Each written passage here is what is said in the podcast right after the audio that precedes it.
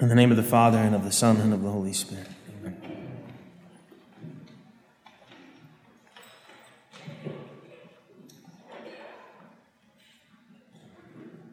Apart from noting the obvious, that there are too many saints to have a feast day for each one, apart from noticing that even the multiplicity of saints on each individual day would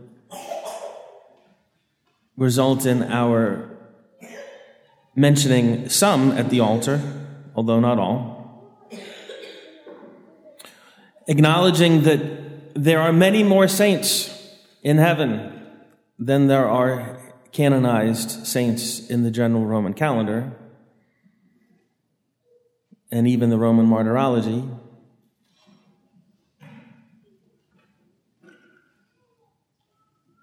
We make the observation that the church canonizes those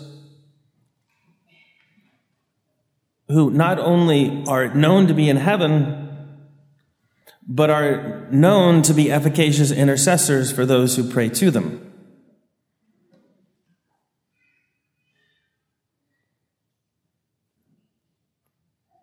And so, waiting for a miracle or two miracles isn't just simply a, a hoop to jump through, it's part of the very nature of the instinct to declare some to be saints. Not an exhaustive attempt to identify everyone in heaven, but it's, it's rather to identify those whose cult we know to be beneficial to us because they efficaciously intercede for the church militant. Apart from that, we can also note that becoming holy ought to be the ordinary course of life. That becoming saints and remaining holy is the work of the church. It's the work of God's grace. And the believers addressed by the apostles in the New Testament are acknowledged as saints, as the holy ones. The miracle of becoming holy ought to be what happens to believers.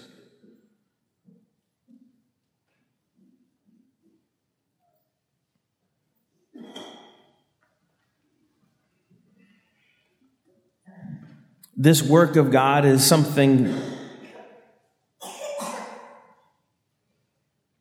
that is all the more fruitful and more likely when we choose our company well. St. Paul scolds those who don't realize that bad company corrupts good morals.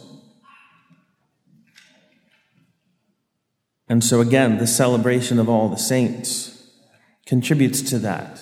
It's as easy to recognize as a regular conversation in the confessional. There may be a particular sin that is confessed. And so let's consider the opposite virtue. I'll frequently ask, Whom do you know who has that virtue?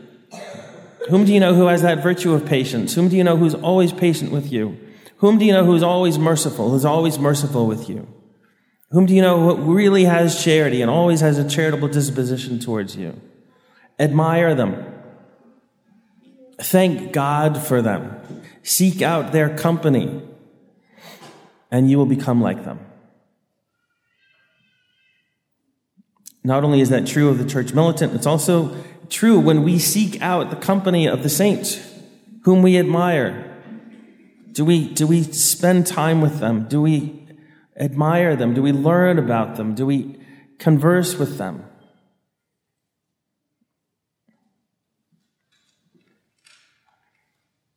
We grow in our desire to be like them as we acknowledge them and think of them. And as we converse with them, they know our heart because the angels, fallen or otherwise, holy or otherwise, don't read our mind. They only hear us when we speak to them. All of this is alluded to, if not explicitly really mentioned in, in the collect and the opening prayer. Apart from those two obvious considerations, and apart from the fact that popes and councils sometimes have immediate motives for declaring a particular truth not that the truth of it is in question, but the timeliness of declaring it has to do with immediate circumstances. Whether it be a doctrine or whether it be the canonization of a saint or whether it be the establishment of a feast day.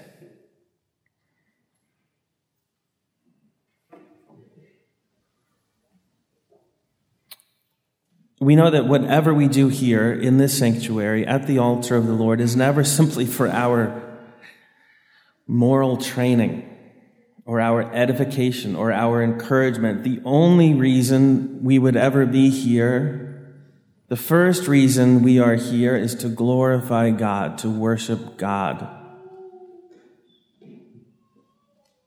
And as much as we, we, we are in awe of God for his work of creation, and as much as we worship God for the gift of redemption,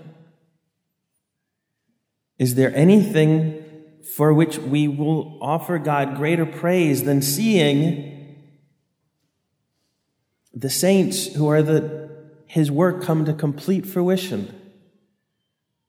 God in the midst of all of his angels and all of his saints for all eternity. This is the work and the glory of God.